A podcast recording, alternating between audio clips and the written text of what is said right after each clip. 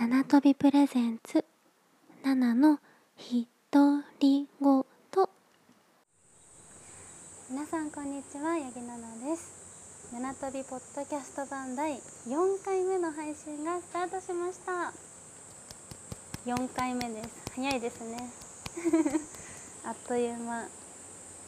つも聞いてくれてありがとうございます。お気づきの方もいるかもしれないんですけど聞こえてますかね？今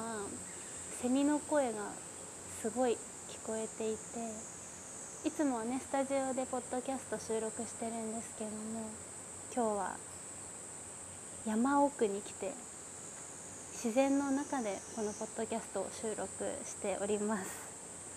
快晴でねすごいいい天気なんですけど。そうですね。そうなんです。決して環境音じゃないですねそうは本当に。これ聞こえててほしいですね。はい聞こえてます。そうなんです。さあなんでねこの山奥でじゃあ収録してるんだってことなんですけどなんと今日はですね神奈川県の足柄山の山奥に来ておりましてなんと滝行体験に行ってまいりました。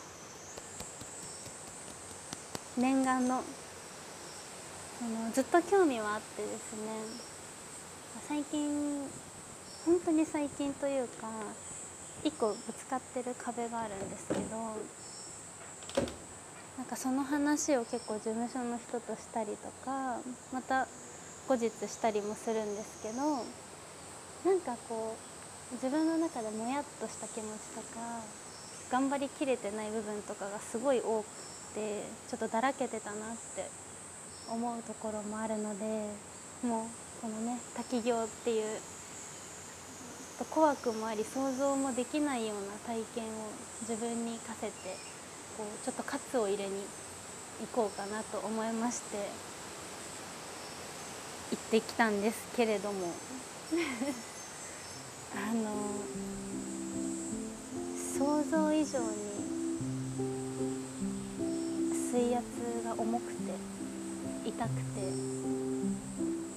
息ができない感覚を味わったりとかなんかその自分の中の弱い部分みたいなのがしっかり出てきていたのでちょっと不安もあったんですけど終わった後はねそれを乗り越えたっていう自分に少し自信がつきましたしなんか気のせいかもしれないんですけどちょっとなんか目が良くなった気がします。なんか音が過敏に聞こえたりとか視界がクリアになったような気がしてます。ちょっと変われた気のせいなのかなわかんないんですけどそうすっきり多分してる感覚。をすごい感じていて。まあどんな様子でねその私がそれを乗り越えたかっていうのはぜひ縄跳びを見ていただきたいんですけれども。そもそも奈々ちゃんがそこそんなことに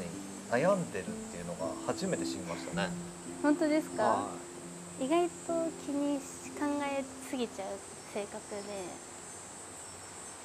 そうなんですよね。いろんなことを考えるんですけどや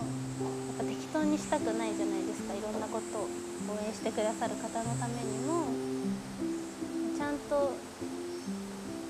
ちゃんとね歩きたいからこうふわふわってしてる自分にすごい腹立っちゃったりしてたんですけど。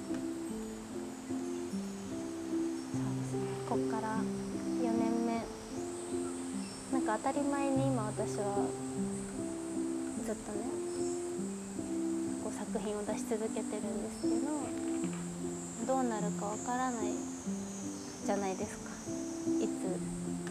お仕事なくなるか。ね全部が不安な中で結構周りと比べながら頑張ってるので。そうですねそういう自分と向き合う時間のがやっぱ欲しかったなっていうので。そうですね。人と話してても自分の言葉で気持ちを伝えられないことが私は多いのでアウトプットが下手くそなのでなんかそういうところをまあ私なりに今日、まあ、滝の中で言葉にして叫んでみたり、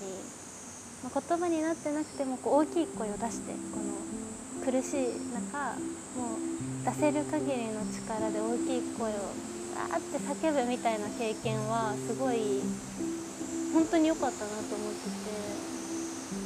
今度またいろんなお話を事務所の人とする時もなんかもっと前向きな気持ちで自分の意見言えるかなって思いました。はい、なんか今何かがなんだろう全部が変われたっていうよりかは今までの自分を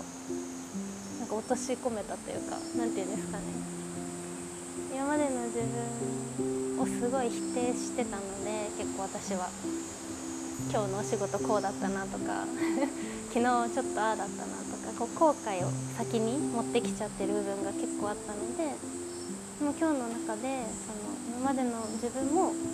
こまでやってきたっていうことを褒めてあげたいと思ったし4年目はじゃあもっとこうしてこうみたいなちょっとこう明るい気持ちにこうなれたんじゃないかなっていうふうに思ってますし、まあ、なるべきだなと。こんな経験すごい貴重な経験でだったので想像以上にやっぱハードだったのでこれを生かさない手はないなと。思ってるので。なんか過呼吸になっちゃったって言ってましたね。そうなんですよ。途中あの一番最初滝に近づいた時にそのまだ一番強いとこまでたどり着くちょっと手前で呼吸ができない感覚を味わってしまって。それは怖くて滝のあの多分怖さもあったってそれをし普通に口に思いっきり当たる水圧あ頭とかのが結構本当に攻撃的な強さだったのでそれにちょっと驚いちゃって呼吸がうまくできなかった時に焦っちゃって、はいその呼吸ができないって、は足場も悪いのでこうはい。スッて避けることもできなくて、でも息がすごい乱れて過呼吸っぽくなってちょっとしゃがんじゃったんですけどその近くにいたあのお姉さんが、まあ、手出してくれて「一回呼吸整えましょう」って言って助けてくれたんで大丈夫だったんですけど結構過呼吸とかなりやすいんですよね私。でちょっと普通に泣いてました。あ泣いてたんですかあれ？あ普通に泣いてました前半。あの思ってた何倍も息できないんですよ。はいはい。あの息ができないというか喋れるんですけど息が吸えない？その吐けるんですけど吸おうとすると水が本当に入ってきちゃったりするのと目も開かないです怖いと思うんですけど滝から一歩出た時の視界のクリアさは結構爽快でこれハマる人もいそうだなって思思いました。なんかすごい生まれ変わった感じの気持ちになれる。あと最後、はい。あの泳いでましたよね。あの岸まで来るまで。あの泳げてました？泳げてましたよ。あ足ついてないですよねあれ途中ついてないです。そうですよね。ちょっとだけ、あの戻ってくる時？うん、はい。泳いでました？本当溺れそうだったんですけど、私。えやった。あじゃあ泳げるようになったのかもしれない私。そうですね。え嬉しい。そう。滝のね中央だけが深い。そうですね。水圧おそう。そらく水滝の水圧で。そうすごい。へこんで深くなっててそこだけ足がつかないんですけどそこも無事ね通り過ぎることができて、はい、戻ってこれました。滝行のおかげでちょっと泳げるようになったのかもしれない、そうだ成ね長。奈々ちゃんの、はい。あの買われたはい。あの滝行体験カがツを入れたね。ははい。い、カツを入れた。あの8月が生放送ということで、はい。はい。えっと日程がさっき20日あ、そうですね。ははい、8月の20日です。えー生放送ということで、またピグスタジオさんではい、はい、すよね。そうです。はい。またちょっと違う奈々ちゃんが見えるかもしれないですね。そうですね。まあ今日買われたというか、まあ、今日ねちゃんと滝行してきたのではい。その時の私はまた全然違うんじゃないかなと思ってます。期待してます。その日の私に。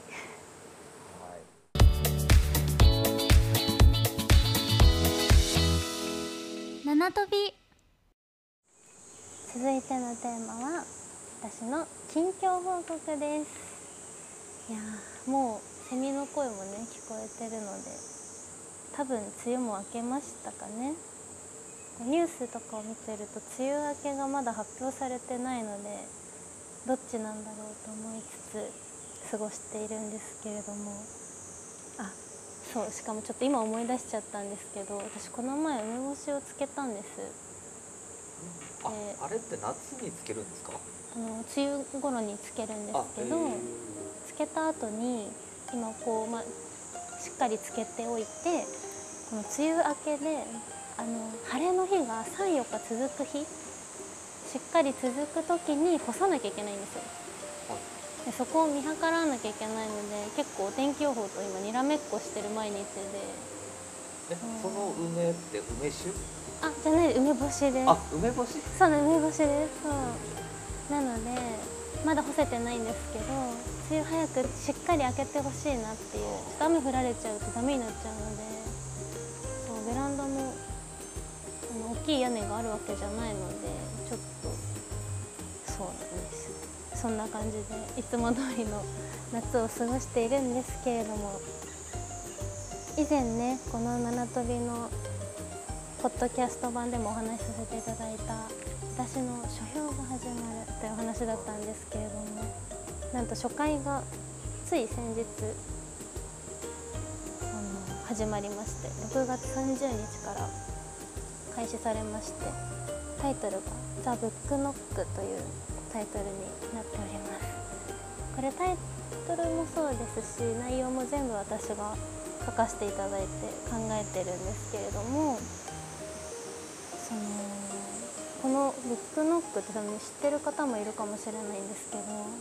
海外とかでよくある本棚の本と本の間にジオラマみたいな構調べるとすごいたくさん出てきて私も家に持ってたりするんですけどそのまあ小さい物語があるっていうニュアンスのすごい本当に細かい、アートなんですけれどもなんかそこから、ま、撮ってるのもあってこうちょっと私目線の素人目線ではあるもののこうしっかりとそのその本の魅力もそうですしその本の魅力の側面だったり作者さんの、言葉たちだったりを、どう捉えてるかっていうのを私自身目線でもお届けしたいですし他の人のことも触れたいなっていうか聞きたいなっていうので書かせていただいてるんですけど本当にありがたいことにこうこのこのお仕事をしてる人でこういう媒体ちゃんとしたところでこうなんていうんですか書評エロは全くなしでこういった言葉だったりを発信できる場がある人って本当に少なくて個人のブログだったりとかはしやすかったりするんですけどこういう機会をいただいたので、まあ、連載が続けたいんですよね。私としては各週連載がいつか毎週連載みんなに より多くってなった時にやっぱどれだけの人が見てくれるかだったりとか私のファンの方もそうですけどそうじゃない人の目にどこまで留まるかっていうのも大切かなって思うのでこう本と人との出会いの場であったらいいなって思いながら書いてるんですけれどもちょうど今日もやり取りをしていてドレスさんとその次回のね今週今収録してるんですけど今週の金曜日にまた次回2回目が更新されるんですけれどもまあその内容ももちろんもうかけてはいて次回からはテーマに沿って、まあ、大体3冊ぐらいずつご紹介させていただく予定なんですけれども初回と違ってどんどんね結構本メインにどんどん私の語りというよりもこうどんな本があるんだよっていうことを、まあ、どんどん話していくような内容になるので本が好きな人には目を通してほしいなというふうに思っております。どどうですか？周りの評判は？やっぱりそのもちろんファンの方皆さん読んで多分くださっててコメントでも結構来ていてあの一番最初にこのミハエル・エンデの「モモ」っていう児童書を持ってくるのがやっぱりすごくいいって言ってくれる方が本当に多くてなんかすごく本が好きなことが伝わってるのが嬉しいなって思いました。なんか本の紹介だったりとか、まあ、ブログも含めいろんな本当にライターさんでなくてもいろんな方が今のネット社会って書けるじゃないですか。レビューとかもそうですし感想文みたいなことって誰でも書けますしその上手に表現することが得意な人って山ほどいると思うんですよね。言葉選びが綺麗だったり。でそんな中でその本当に本が好きな人って多分言葉とかで伝わっていくと思ってて私は。なんか本当に本を大切にしてる人の本ってやっぱなんかあったかいんですよ。あの見ててわかるんですよね。表紙の感じとか汚れ具合とか。なんかそういうところが皆さんにも伝わればなと思う意味でも私自分が実際に読んでいる。もう結構すごい何年も前に買ったものだったり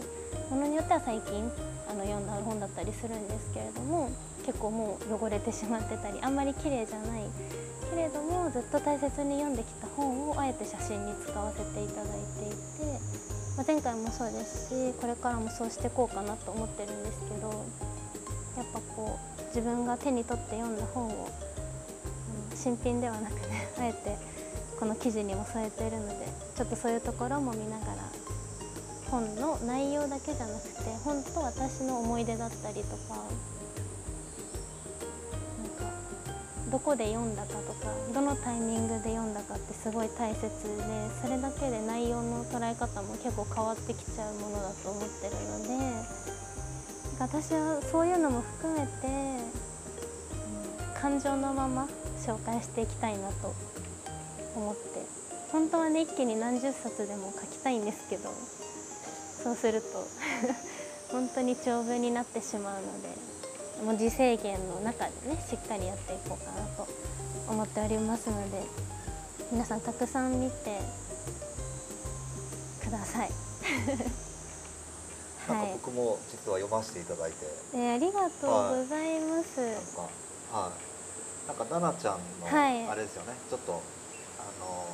思い出というかそこも結構語ってますよね。最初そうなんです、そうなんです私が初回に書いたのはそうですね。私の一部は本でできているっていう、はい、こ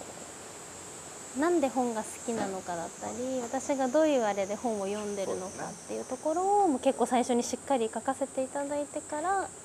ミハエル・エンデの「モモ」を紹介させていただいたんですけど。現実逃避。はい。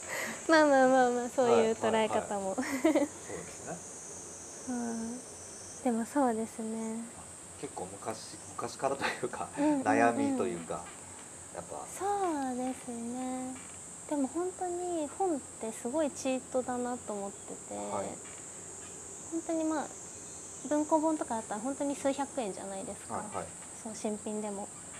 っていうまあ本当に小学生でも買えそうなお小遣いでも買えそうな金額だと思うんですけどお小遣いがある方はそのこの金額で人の人生変えるっていう感覚で私は本をすごい読んでたのでその私が頭の中で妄想していることとか私今も昔も妄想が好きなんですけど 頭の中で妄想することって言葉にできなかったり人に見せられなかったりすると思うんですけどこの作家さんっていう人は職業の方はみんなやっぱりアウトプットをすごい上手にされていてもちろんそこに嘘があったりなんかちょっと誇張したね表現がいっぱいあるとは思うんですけどそれでもその人が考えたストーリーってその人の人生でもあると思うんですよね。っていうのをたった数百円出せればもう読めて感じることができてっていうこう人の思考をそのままもらえるみたいな優越感に浸ってた時期もありましてあのこれはちょっと性格が悪いかもしれないんですけど私小中学生ぐらいまでは本を読めば読むほど偉いと思ってたんですよ。知識が増えると思ってたんです。頭が良くなる。どんな本であれ文字を読めば読むほどお利口になれる賢くなれるって思ってたし言われてたんですよね母とかにも祖母とかにも。で今思えば正直お勉強が別にそれでできるようになるとかそういうことは正直やっぱりないんですけどでも今本当に読んでてよかったなって思うのはあの言葉だったりとかの引き出しもおそらく同年代の人よりは多かったりなんか言い回しだったりとかが一回頭の中で文字の羅列にしてから話せるみたいなところがあってなんかそれって多分いっぱい本を読んできていろんなお話を見てきたからっていうのもあるでしょうしあと本が好きだと演じるのも好きとかもつながってくると思うんですよね。なのでこう結構この本からはこの声がするって私はよく思ってるんですけど本の声を聞きながら読みたい本を選んであなんか今私こういう感情だからこの本に触れといたら前向けるなみたいな自分のコントロールにも今使えてるのですごい私の性格には合ってるなっていうふうに思っています。本当に大好きな本をこうやって仕事にできることが本当に嬉しいです。本の声が聞こえる？な,、んて言いましたっけ？本の声が。聞こえる。えわかりません？いや僕はわかんないんですけどあ聞こえるんですね。あのあこれ全然その不思議な話でも何でもなくて、はい、え本当に本ってお話だったら主人公が出てくるじゃないですか、はいはい、とかまあ登場人物が何人かいるじゃないですか、じゃあこれに出てくるかおりちゃんって人は、こういう子だっていう性格が出てくるじゃないですか、物語の中に。ちゃんと声が私にはあるんですね。はい、そうだから本当に冗談なく外で歩いてて通り過ぎた女の人の声とかがああの子の声だって思う時もあるんですよ。あの本のあの子の声だ。はい。なんかそれくらい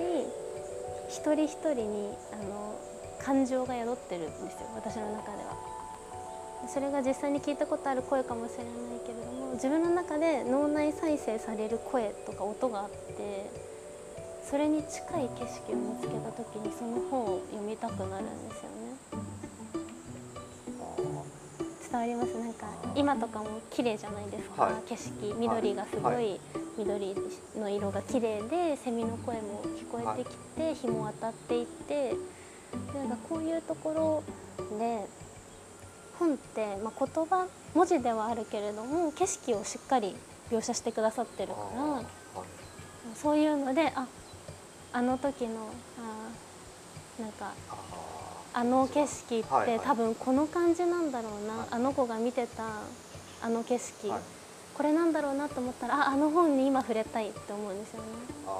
っていう感覚です。奈々ちゃんがもう何度も5回6回7回と本を同じ本を読むっていうのはそういう声をまた声を聞きたいと。そうですあの声を聞きたいと、うん、そう。あの子を励ましてあげたいとか あの子に元気にな元気をもらいたいとか、あってだ本当に友達みたいな。はいはいそうですね。本とのそう本との出会いって本当に人との出会いだと私は思ってるので。そう。別にそれがエッセイでもアニメーションでも映画でもいいと思うんですけどすごく大切にしたいものだなって私は思ってます。本当に。なんか冗談なく家にも3,000冊以上本ありますしあのこのドレスのこの書評を書かせていただいている斉藤さんの方とあのお会いした時も、はいその方も結構本を読まれるお好きでね結構読まれる方だったりして今日ちょっと盛り上がったりはしたんですけど、話が、はい。はい、なんかこの本読んだことありますかみたいな,、はい、なんかこうこうこの人どう思いますかみたいなお話をされた時に私が全部答えるもんだから、はい、本当に好きなんですねってなってあの本のあのセリフのあそこってどういう意味だったと思いますみたいな深いとこまで話せたんですよ。ごいですね。そうでその時私すごい楽しくてあなんかこんなに本が好きな人と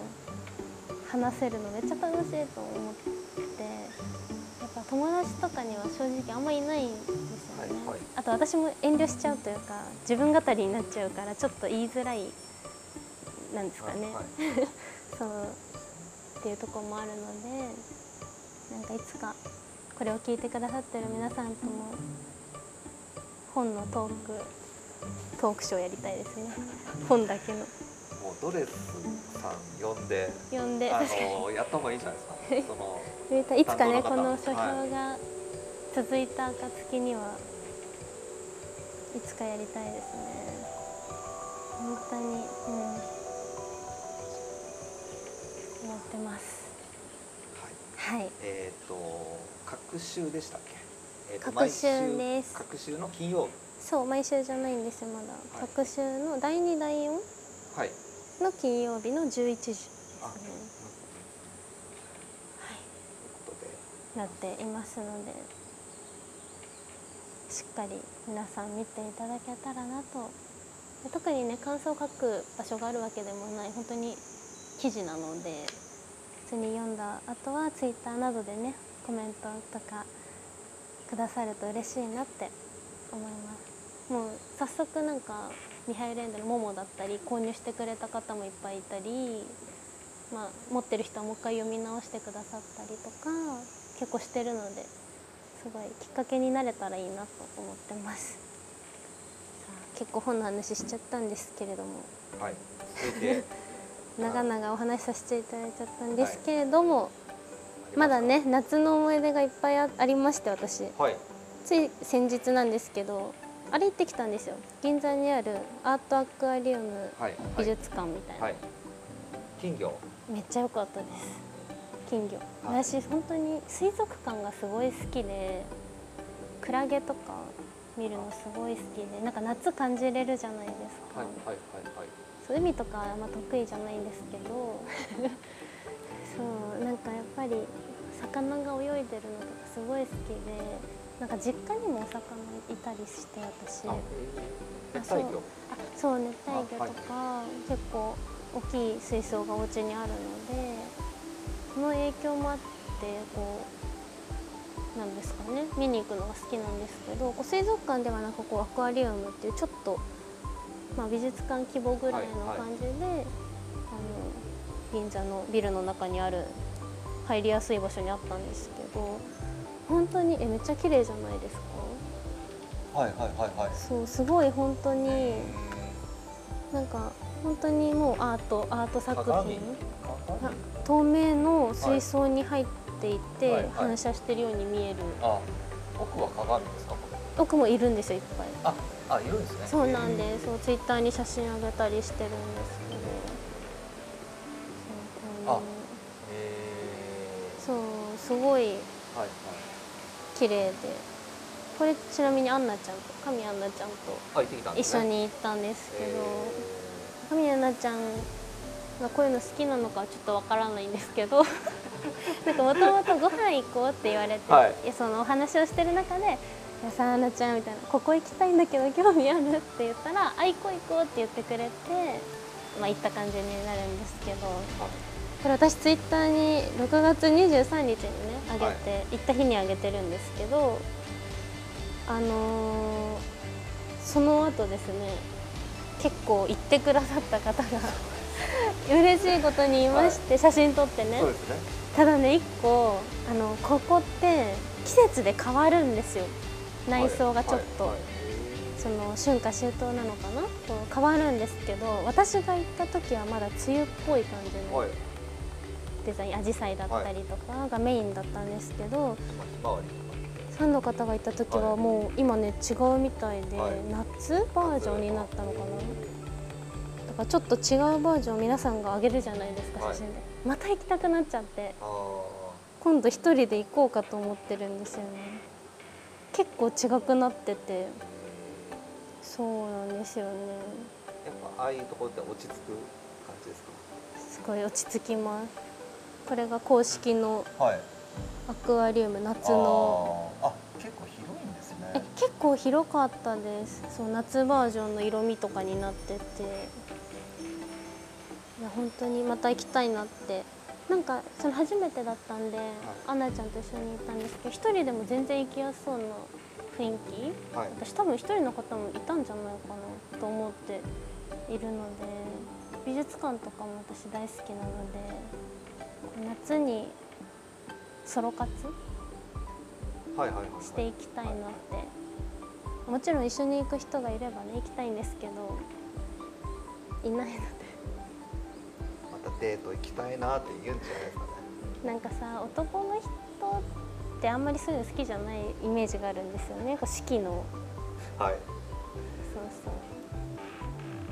でも実際そうじゃない人も結構多いんだなって最近知ったんです。私も大人になりまして、はいはいはい。ちのマネージャーさんとかも結構自然が好きな人もいるしファンの方でもこうやってね行くみたいな人もいるし、意外といるんだなと思って男性はみんな興味ないってちょっと思ってた節があったので、偏見ですよ偏見そうですね本当に。過去の一人で偏見が引きずってますけれども。そんなことがあったんですよね。そうそうそう。その話はまた今度ということで。また今度ということで。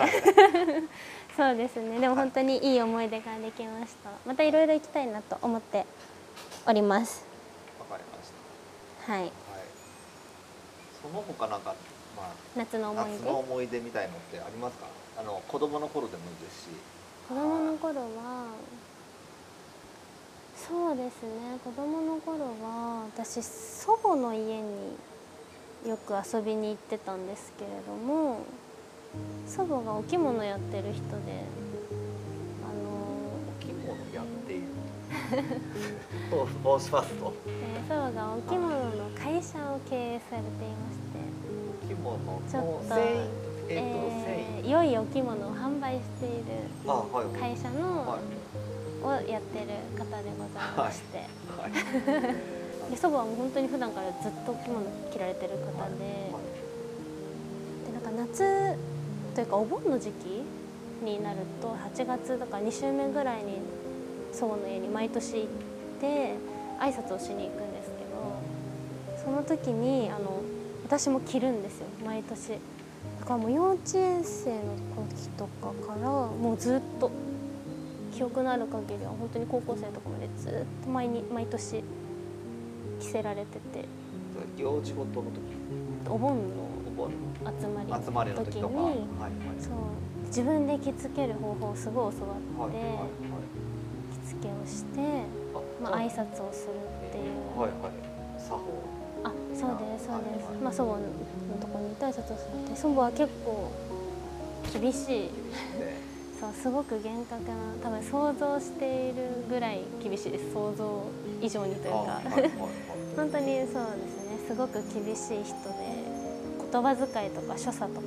怒られてばっかだったんですけれども。まあでもそうですね。その祖母のおかげで私夏大好きになってっていうのも着物めちゃめちゃ涼しいんですよ。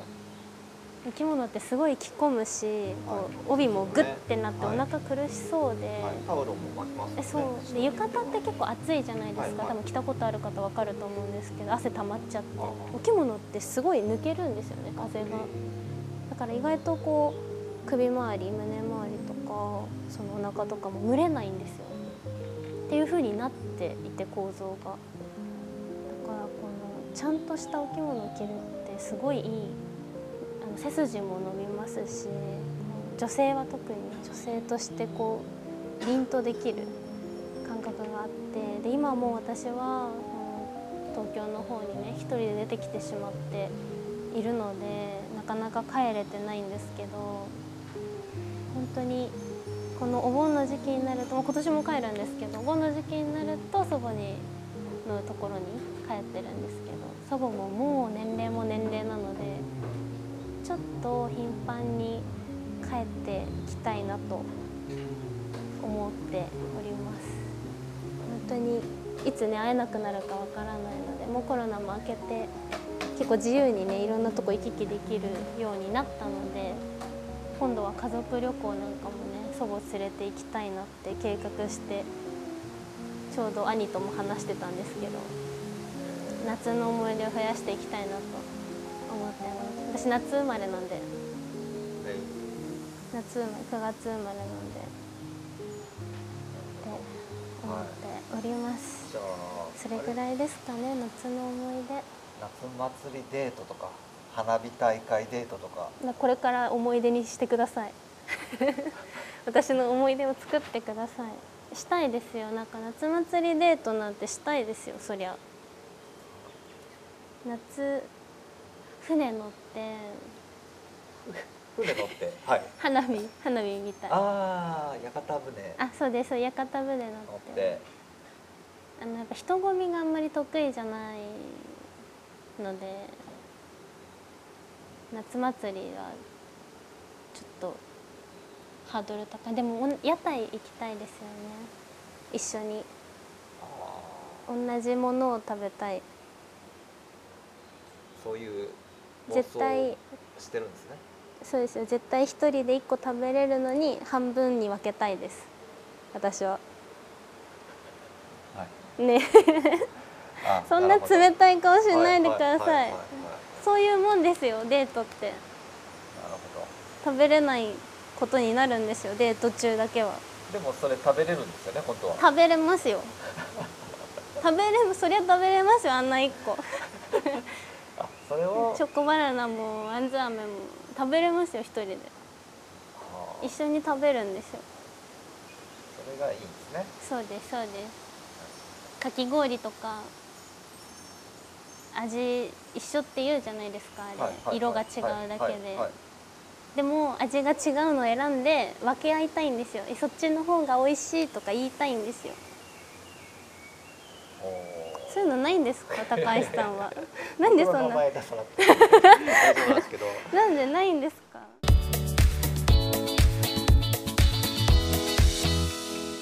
七飛び。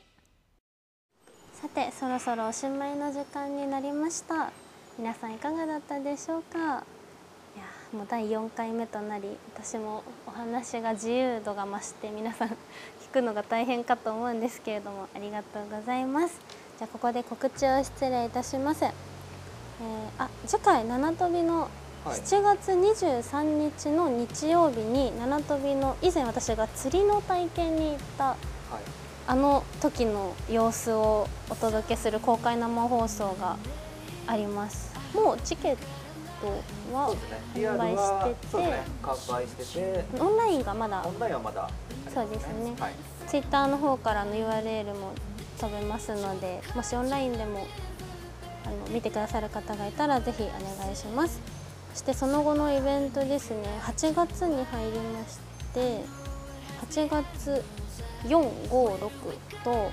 えー、台湾での TRE イベントファンミーティングとオフ会があります。海外のお仕事初めて？そうなんです、ね、海外でのお仕事初めてですしびっくりしたのがファンミーオフ会んファンミーティングの方が完売したということで八木奈。々、えー、台湾の方ですよねとか日本の方からも予約してくださった方がいましてそうただまだお支払いが済んでない方だったりとかキャンセルももちろんあると思うのであのぜひその辺もチェックしていただいてまだ空きがある枠もお控えだったりとかあると思うのでその辺もちょっと私もねあんまりサイトがね日本語じゃないもので告知が遅くなりなったりはしてるんですけれども不明点あれば質問ください、えー、そして8月10日船プレがございます。平日なのでおそらく即売会になるかなと思います。そして8月の20日先ほどもお伝えしました七飛びの、え生放送、え今回今日行ってきました滝行体験のこの生放送がございます。これはまだチケットも発売前となりますのでまた告知をお待ちください、えそして8月はラストの8月ラストのイベントは2720 27かな？27日日曜日ですね。そう。に大阪での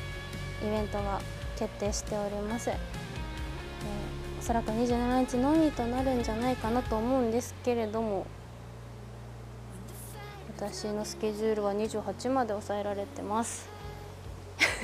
皆さんも大阪をエンジョイしに来てください。とりあえず8月までの告知とさせていただいています。いや皆さんどうだったでしょうか、っぱいお話ししちゃいましたが以上八木奈々がお送りしてきました。次回のポッドキャストの配信もお楽しみに。バイバイ。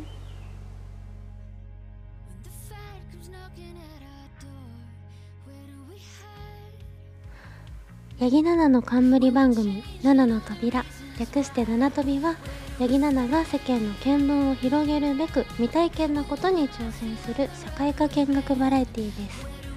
カパーや UNEXT でレギュラー放送していますのでぜひチェックしてくださいね。